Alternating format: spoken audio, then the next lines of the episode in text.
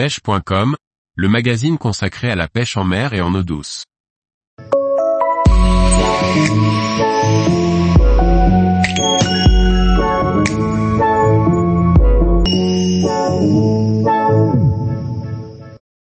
Sea Angling classique, traversée de la Manche de Dieppe à Portsmouth.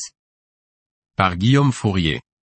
J'ai décidé de participer à cette aventure de par son accessibilité directe par la mer.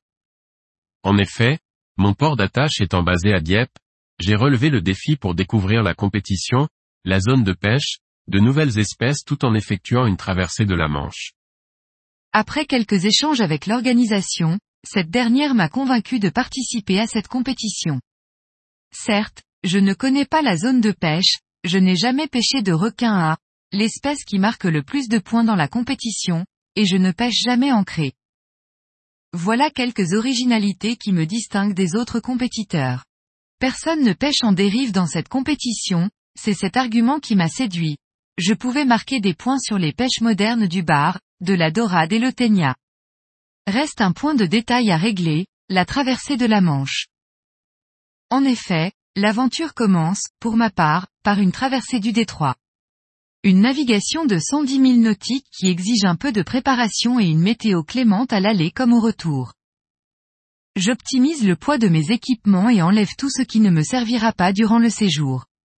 Nous décidons de partir à deux avec Bastian, mécanicien chez QG Nautique, concessionnaire Beneteau, Suzuki à Dieppe. Nous partons le plus léger possible car il faut loger dans le Barracuda 7 les valises de la semaine et le matériel de pêche. C'est là le choix le plus difficile. Ne connaissant pas la zone et comment se jouera la pêche sur place, je prépare 12 ensembles cannes et moulinets. Clairement, je scrute rapidement la zone de pêche de la compétition et passe plus de temps à scruter les spots à faire sur le trajet. Il y a en effet de belles épaves à lieu jaune qui méritent d'être prospectées et j'étudie cela attentivement. Sur la route, il y a la bouée de Greenwich qui marque la longitude 0 degré, un passage symbolique qui sera une étape obligatoire. Nous prenons le large le mardi au petit matin par une mer d'huile. Loin d'imaginer les péripéties qui nous attendent. Pour faire court, la pompe du vivier a remplacé qui nous retarde de deux heures, le pilote automatique réinitialisé par l'installation de deux nouveaux combinés et la batterie accessoire qui montre des signes de fatigue.